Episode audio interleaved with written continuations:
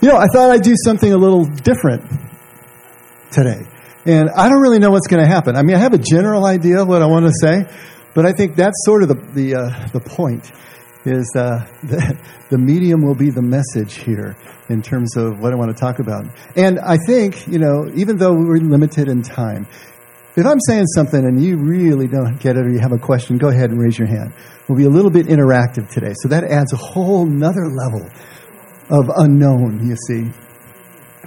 And so no notes. I'm just gonna. I just want to talk for you a bit, with you a bit. Um, last week, Frank was talking about uh, duality versus. He didn't use the word, but unitive consciousness. Ooh, uh. But he was talking about duality. He was talking about the fact that we process things, you know, as polar opposites, and if we really want to move into the kind of kingdom connection that Jesus is talking about, then we're going to have to deal with what we normally deal with as opposites. You know, we, have got we've got sin, we've got actions that that are mating over here with other things that we see as righteousness or, or complete rest in the spirit, and those seem to be polar opposites. But how do we process them if we're going to be not working in duality, but working in some kind of unity? And that's really the issue. Frank brought that all up. I want to kind of jump off from there and talk about how it is that we actually start to work toward that unity, that unity of consciousness, that leaving duality behind. And be, to start with, I want you to think about how your minds work, how your brains work. Because really, when you think about it, the only thing that your mind does is make distinguishments, right? What our mind actually does is compare and contrast. It finds the edges of things. It, it distinguishes one thing from another. I mean, think about it. You know, I'm sitting here and I'm looking at cowboy. How do I know it's cowboy? it's all based on contrast, isn't it? If I can't find the edges of cowboy as I'm looking at him right now, there's, there's no cowboy there. Why does camouflage work in the jungle or in the desert? Because it blurs the edges, it erases the edges, and so you don't see anymore. So, my looking at cowboy and seeing him as cowboy is because I'm seeing the edges that make him distinct from the background, distinct from everyone around him. I'm seeing facial features that I am judging and thinking about, and might go through my mental Rolodex and say, okay, that's cowboy as distinct from anyone else. This is the way our mind works. Your senses work the same way. It's a catalog. This smell, not that smell. This scent means this. This scent triggers this. This scent triggers that. You know, touch the same way. But if you really think about what our minds are doing, they are always comparing and contrasting. They are always pitting one thing against another, and it's absolutely necessary. What would life be like if we couldn't do that? If we couldn't make those kinds of connections? If we didn't find the edges of things? We couldn't navigate through life. We wouldn't be able to survive.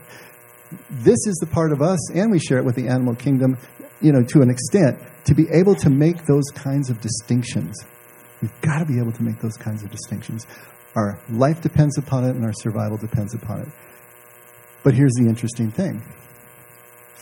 Even though our survival depends on our ability to make distinctions, what we talk about as happiness, what we talk about as contentment, what we talk about as meaning or purpose, or even our identity, is not based on making distinctions, but on erasing those distinctions, on being able to see things not as separate pieces and parts, but as one whole. Our minds are working against us. They're saving us on one hand, and they're working against us in terms of the things that we count as human beings to be our basic purpose in life, which most of us would say is to find the peace, to find the serenity, to find the contentment, to find the, the, the purpose, and to figure out finally who we are. It's, it's so interesting the way this is all set up. I don't know if you've ever thought about it this way. But that which allows us to survive physically is also chipping away at our ability to find why we're really here spiritually.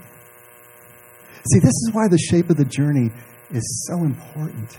And I know we've gone over this before, but the overall shape of our spiritual journey, the motif that runs through the Bible from start to finish, is always the descent and then the ascent on the other side. Descent, ascent. In terms of Jesus' um, passion, it's often called the paschal mystery. This is the Jesus dying, going into Sheol, and coming back the other side into his ascension and resurrection. That shape, he called it the, the sign of Jonah when he was asked for a sign, right? Jonah going into the belly of the whale for three days, that, that, that significant number, symbolic number, and coming out the other side. But everywhere you see 40 in the Bible, it's that shape reasserting itself. 40 means a time of trial and testing into a rebirth, the symbolic meaning of that number. So wherever you see those 40s, it's the same shape. It's the descent before the ascent. So why? Why is that pervasive? Why does that appear over and over and over again? How many of you in here have heard me talk about the hero's journey or rites of passage? Okay. How many have not heard me talk about that? Are a few? Okay. So there's a few, but you know, we're not going to spend a lot of time on this, but this is the, the pattern reasserting itself. Joseph Campbell, who was a famous anthropologist of the 50s and 60s and into the 80s, anyway, he wrote a seminal book called The Hero with a Thousand Faces. And in that book, what he proposed was that there's one story that we tell ourselves over and over and over again. Since we were painting on cave walls until last week, until today, we've been telling ourselves one story over and over again. He calls it the monomyth. It is the story of the hero's journey. It is the same shape, though. The shape is what we need to key in on. That's going to help us to balance between this, this necessary duality of the way our minds work and the unity that we're looking for, even if we don't quite know it yet. And so, all these stories from Odysseus going to Troy and coming back again to uh, Percival looking for the Holy Grail, his search for the Holy Grail, to Luke Skywalker, to Dorothy Gale in The Wizard of Oz, to Neo in The Matrix. All of these are heroes' journeys. And most of the stories that you look at, whether they're movies or books, they're going to have the same shape. And the shape is always that you start with the hero or the heroine in his or her familiar life, in their in their the life that they know, that they're comfortable with. And then something happens to take them out of that life. Either it's their own yearning for something else, their own dissatisfaction, or it's something that comes in and jars them and moves them out of the comfortable place. You know, think of, of Frodo in the in the Lord of the Rings, right? moves them out of the comfortable place into another world that all the rules are different. Everything has changed. You know, there, there's monsters and there's, there's supernatural characters, and, and they have no idea how the rules work, no idea what's going on. And then a guide shows up and gives them a tool or a boon, something that they can use to be able to navigate. And they're given instructions and there's challenges and things that they need to do. And if they can navigate that new world, if they can make the full circuit, they come back to where they started, but not the same person again. Familiar story, right? It mirrors the rite of passages that, that mankind has been doing since the dawn of time, where you have a separation, a transition, and a reincorporation. The shorthand for us is the Aborigines walkabout. When boys are at the age to become men at 13 or 14, 12, they are taken by the men out of the company of women, out of the, the tribal center, out into the bush. There are ceremonies out there that usually involve cutting and some kind of bloodshed because there's always a wounding at the beginning of these stories. And then the little boy has to walk the bush for up to six months by himself, using the song lines that he has been drilled by his tribe since birth to guide him to be able to navigate through the wilderness for up to six months with no tools, nothing, just dropped off. I remember sometimes when I was driving Brennan home when he was little, I say, if I dropped you off right here, would you know how to get home? No, don't do it. That's essentially what you're doing with these, these, these 12 year olds. You're dropping them off in the middle of the bush and saying, okay, find your way home.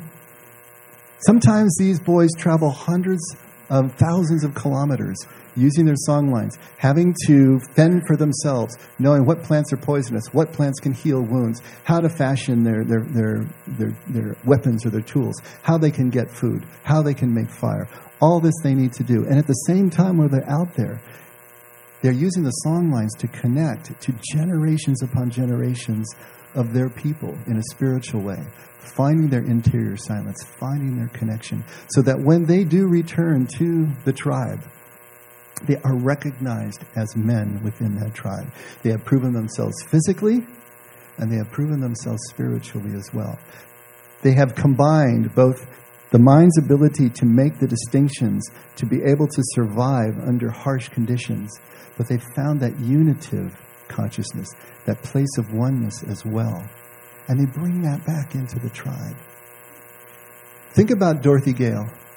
Think about the Wizard of Oz. She's in black and white Kansas. She's yearning for something else, right? She's not with her parents. There's some trauma back there that is backstory that we aren't told about. She's living with her aunt and uncle. She's useless on the farm. She doesn't want to be on the farm. She's always singing about something over the rainbow. And when she runs off and then has to try to come back, then the cyclone takes her to Oz. And she's in this beautiful land that she always wanted to, to, to experience. But what happens when she gets there? all she can think about is getting back home. So, for Dorothy, the call to the hero's journey, the call to this, this deeper consciousness, was felt as a deep dissatisfaction. She sees it as trying to find something outside of herself, something out there over the rainbow that will come in and fulfill her in a way that she does not feel fulfilled. Heal the broken spaces and the trauma that's left from whatever is in her past. When she gets there, then she sees the journey as getting back home again. But she's thinking, getting back home again. Now that will even everything out, bring back the equilibrium, bring back my meaning and purpose. And when she finally meets up with the wizard, and he gives her what he feels is an impossible task to bring back the broomstick of the wicked witch of the west, then she thinks that's her journey. She's got to get the broomstick. But it's all in service of, it's a means to an end to get back home again. And here's the key to a hero's journey. Really think about this because it's going to be the key to your journey and my journey and everyone's journey. Dorothy is completely caught up in leaving home, getting back home, doing all of the individual tasks that she needs to do in order to complete the journey as she sees it. But there's a moment right toward the end of the movie, when everything that she's tried to do, every resource that she has, has, has worked on, betrays her, flees, and the balloon is sailing off because Toto messed up the exit, right? and all of a sudden she's feeling completely forlorn. She doesn't know what to do anymore. The wrong idea we have about the hero's journey the journey of our lives is that is a journey of acquisition. That there's something that we have to get out there to bring in to make ourselves whole. What the journey really is, it's a journey to the point of release. As she stands there, as the balloon is sailing out of sight, Glinda comes back into the picture and says, You already had everything you needed to go home anytime you wanted. You had the ruby slippers on the entire time. And there is a moment there where suddenly she even if she's not completely sure, she gives herself over to this power within herself. Her traveling companions, right? Scarecrow, Tin Man, and Lion, those were just her own interior attributes. That was her own intelligence. That was her own compassion, her own fortitude that was always there, but gets built up. You know, the story shows them as external characters, but it's her own interior attributes that she didn't know she had being built up.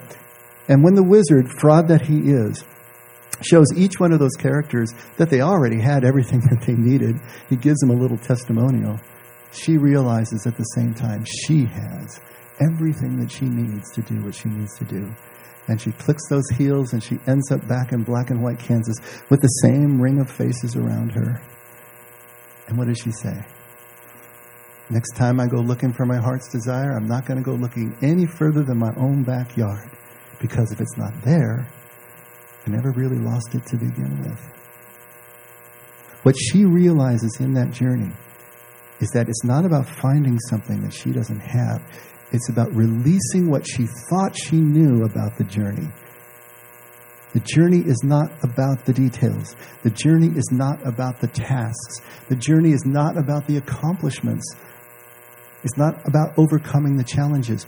But here's the difficult part we have to take those challenges and those tasks absolutely seriously if the journey is going to lead us where it's supposed to lead us.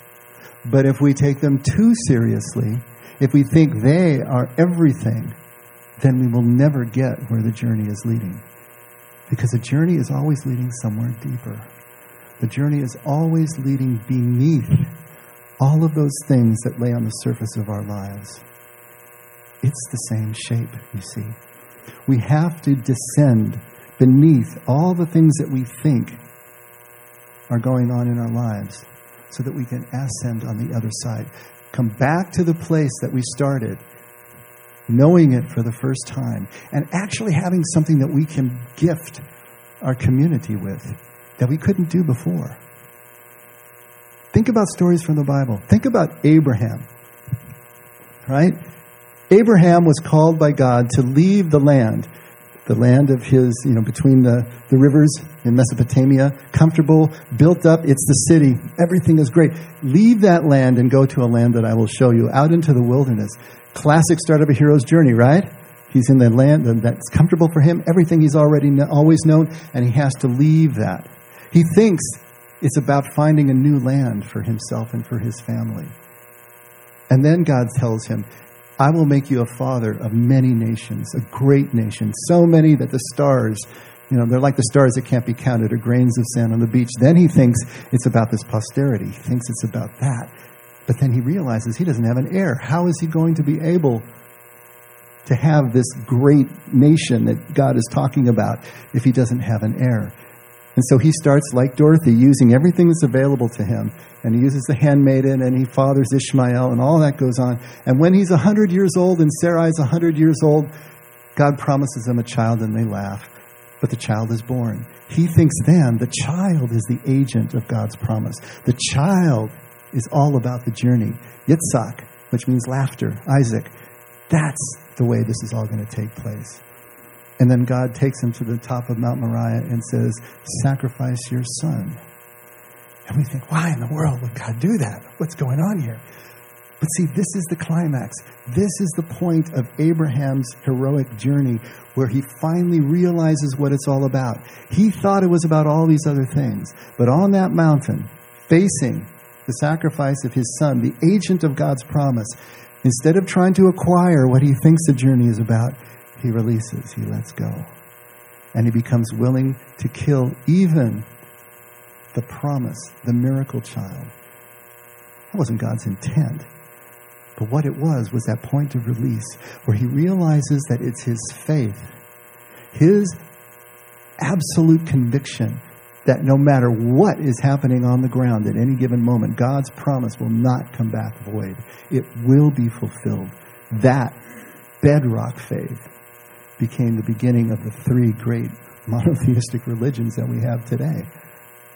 He had to release. and to release. How about Moses? Moses gets the call from God. He's, he's 40 years in the, in the backwater of the Midian. His first 40 was as a prince of Egypt. He gets in trouble there. He flees. He ends up with Jethro and he marries there and he has a family. He's a shepherd for 40 years. And then God calls him from the burning bush to go back to Egypt and call his people out. Last thing in the world he wants to do. But there's that wounding, right? But he goes. And he thinks the journey is about bringing his people out. He thinks the journey is about battling Pharaoh and battling the elements and everything that was needed to get his people to that promised land, to that land in Canaan. But when he is at 40 years later, at the top of Mount Nebo, looking out over the promised land. He can see it from the shores of the western sea all the way to the Jordan. It's all stretched out before him. And he has that moment of release. He realizes that the land that God promised his people, promised him, was not the real estate that's rolled out before him. It is the relationship of a people to their God. So different.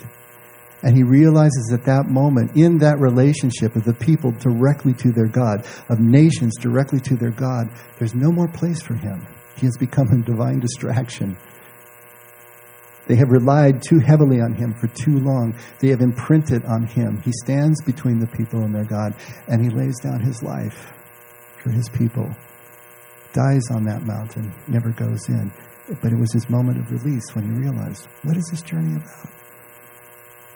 Think about Solomon, young boy, taking over the throne for his father David. He, God comes to him in a dream and says, What is it that you desire? And he says, I'm just a kid. I don't know how to rule a nation. What do I do here? I need your wisdom, Lord. I need to be able to, to rule these people and rule it wisely and rule them justly. And God is pleased with that and grants him wisdom. And he pursues that wisdom. But because he asked for wisdom, God says, I'm also going to give you all the things that you didn't ask for the power and the wealth. I'm going to give you the long life. And he gets all that. And it's not till the very end of his life, as he records in the book of Ecclesiastes, that comes his moment of release. And when we read Ecclesiastes, it sounds so depressing. it sounds so dark. But it is a man at the end of his life realizing what the journey was really about. It wasn't about all of the things he thought. It wasn't about all the public works he did. It wasn't about all the vast accumulation of wealth. It wasn't about all the concubines. It wasn't even about the wisdom itself that he treasured above everything. Because he realizes even the fool is going to die as I'm going to die. And the sun falls on the just and the unjust. What does he say? Even a live dog is better than a dead lion. There's just so many images in Ecclesiastes. It's his moment of release. He realizes it is not about everything that I thought it was, it's about this much deeper place. And he lays down his life's work for his people. This is the shape of the journey, this is the way it works. It's a wonderful movie, if you get a chance to see it. Eh, I mean, I'd be everybody's cup of tea, but I liked it. It's called Hero, appropriately enough. And it's set in the Warring States period of China, which is like, I don't know, second, third century BC, where China broke down into seven warring nations. And there is a nameless swordsman whose community, his kingdom, was devastated by a neighboring king. And he has vowed vengeance on this king. And he has spent his whole life training martial arts so that he can assassinate and kill that king as vengeance for what he did to his people and his family. And as he is getting ready to um, um, attack the king, he comes across another swordsman that he has to defeat first, who is called Broken Sword, appropriately enough. Very allegorical. Broken Sword had the same agenda. He was going to kill the king. But in order, in his preparation for the assault, he started to learn calligraphy because he understood the, the connection between this, the pen, the brush, and the sword. And he thought this was going to take him to the level where he could defeat the king. But in his journey, in his delving into the calligraphy and the symbolism and the beauty of the art, he takes this deeper journey so that when he's finally face to face with the king, he sees the king's true heart. He understands that for the greater good, he can't kill the king. Because what the king had done and what the king was doing was unifying China, reunifying these warring states. As brutal as his conquest would be, it was far better than what was going to happen if those states kept fighting each other and the bloodshed and, and the, the torn lives that would occur. He sees all that because he has taken this deeper journey into his art and he doesn't kill the king. So here comes Nameless and Broken Sword is trying to get these things across, but he realizes he can't defeat him physically, and he can't convince him because nobody convinced you of your own hero's journey. You got to take the journey. So what does he do? He gives him two calligraphies to interpret. And the first one, the symbol of it, could be translated all under heaven or our land.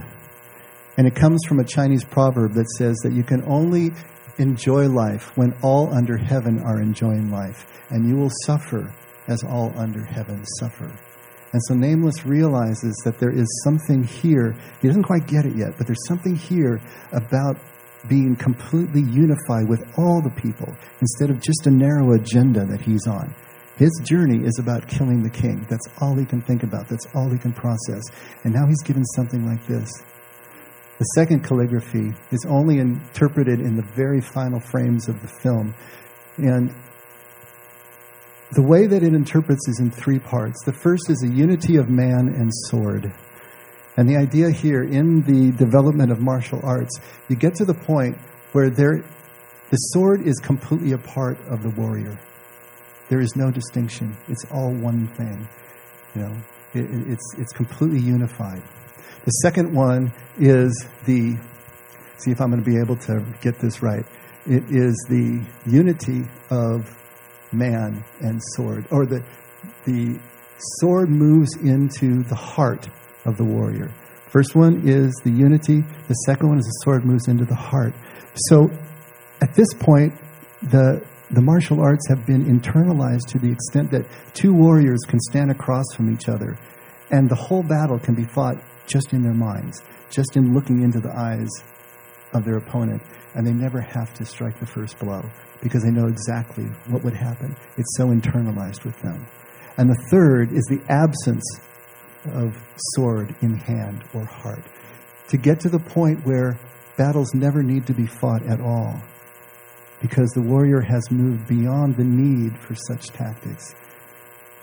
As Nameless considers these, and just in those last final frames, as he's face to face with the king, he realizes the same thing that Broken Sword has realized, and he lays down his life for the good of all under heaven. He realizes what the journey is really about. He takes that deep dive and comes back up the other side. Jesus does the same thing, doesn't he? You know, because of who Jesus is theologically to us, we forget that he was a human being living in a family, a family of human beings. Do you know that in Mark 3 there is a, a line that Jesus is, is teaching in a house that's overflowed into, and spilling out into the streets, and his family comes his brothers and sisters, maybe even presumably his mother, they just say his family comes, and they say, We need to take him. We, we basically need to take custody of him because he's crazy. He is out of his mind. The Greek literally is, he is beside himself. They think he's nuts. Absolutely think he's nuts. Another time that he is teaching in, in a person's house, and his disciples come to him and say, Hey, your brothers and sisters and your mother are outside. He said, Who are my brothers and sisters and my mother? Look around you. These people right here who are with me, who listen to my words, they are my brothers and sisters and mother. You think there was a little dissension in Jesus' house? Maybe just a smidge? Think about it. He was the eldest. He was the eldest of his family. Presumably, Joseph is dead right? You don't hear about him. And so that means Jesus was now the patriarch. He was the leader of the family. He was the one charged with taking care of his mother, taking care of the family business, taking care of the estate. And yet he's constantly being pulled sideways off that track. At a certain point, when he's only in his late 20s, maybe 30, he goes to be baptized in the river by his cousin. And then immediately he is called out into the wilderness for 40 days to face down these three challenges laid at him by the adversary. Do you think his family was happy about that? Do you think that was easy for Jesus to leave the comforts of his home, such as they were? Poor people, yes, but still, they had a business. They had homes. They had family. They had connection. They didn't want Jesus to leave. They thought he was crazy. For him to do what he did cost something.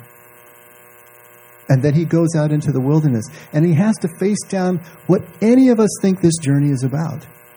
We all think the journey is about the things that we produce, the things we accomplish, the tasks and the challenges that are presented to us. So, what does Jesus have to face down? He has to face down turning stones into bread, which Henry Nouwen said beautifully is the call or the, the compulsion to relevance, right? He was asked to, to bow down to the adversary so that he would be given control of all the kingdoms of the earth. That's the need for power. And then he would say, hey, throw yourself down from the pinnacle of the temple so that angels will bear you up. That would have been in front of adoring crowds.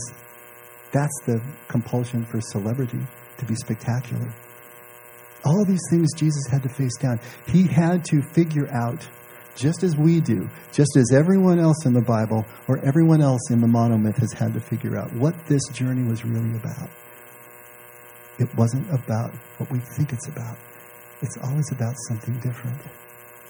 And then Jesus is able to come back to his community and bring with him those gifts, to bring the good news, to bring the knowledge of the love of his Father to a thirsty people. That's the hero's journey. That's every single one of our journeys. How do we balance the necessary duality, the necessary function of our egoic minds, our brains, that all it can do is distinguish, compare, and contrast. How do we balance that with this sense of unity, this sense of oneness, this sense of connection? This is how we do it.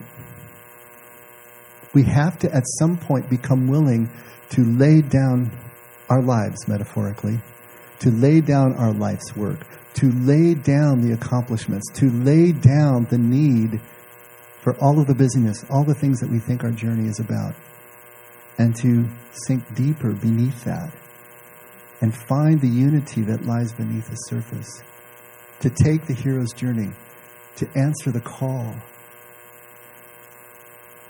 And the way to do that so often is to allow yourself to be blown off course, to allow yourself to make the mistakes. We try so hard not to make a mistake, but it's the mistake it's the twister that comes and blows you off to Oz, even when you're trying to go back to Auntie Em, right? That's what happens in life.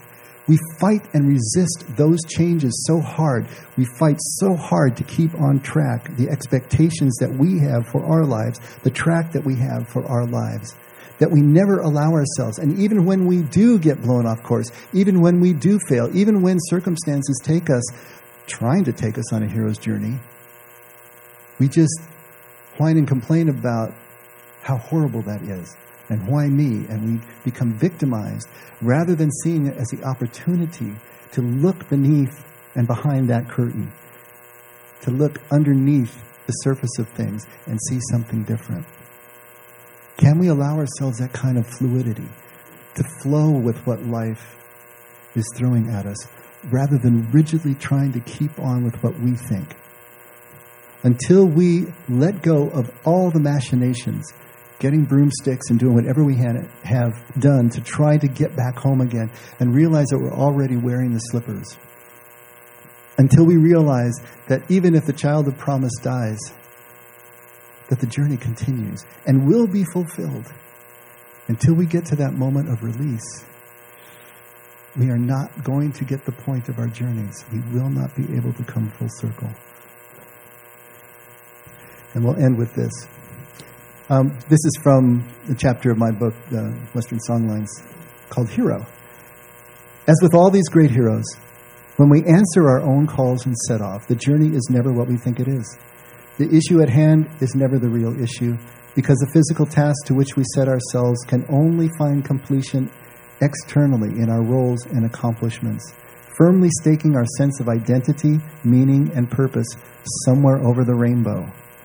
Whether we set off in life to build a business or a legacy or even to feed the hungry or save souls for God, our true purpose is not the completion of any of these. But if we are true to the physical task, in the course of facing the inevitable trials along the way, we begin to learn about life, to see relationship where we previously only saw separation, to draw connections between dots that seemed previously unconnected. Almost in spite of ourselves and regardless of our stated task, if we persist long enough, we will stumble across the trailhead to Jesus' way, fall down the rabbit hole, and if we're willing, let the real interior journey begin. A hero is not someone who sets out and successfully completes the task he or she is expected to accomplish. A hero is someone who simply sets out, and in the setting out, accomplishes the unexpected. A hero allows himself to be blown off course, allows herself to be gathered up into the eye of the whirlwind, patiently shrugs off repeated shovels of dirt dropped into the well of preconception, releases everything believed to be crucial at the outset of the journey in favor of what really is. A hero engages fully, holds nothing back. becomes willing to lay down the mission itself when a greater good presents, and becomes ultimately willing to lay down his or her own life for the good of all under heaven. A hero allows the journey to unfold at its own pace, relishing the surprise and shock of unanticipated vistas, allows the mission to be accomplished in ways never dreamed, continuing on until the circle is complete, until he or she is home again with blessing in hand for all under heaven. Recalling T.S. Eliot, and the end of our exploring will be to arrive where we started and know the place for the first time. A hero is not the one who completes the journey, but the one whom the journey completes. Let's stand.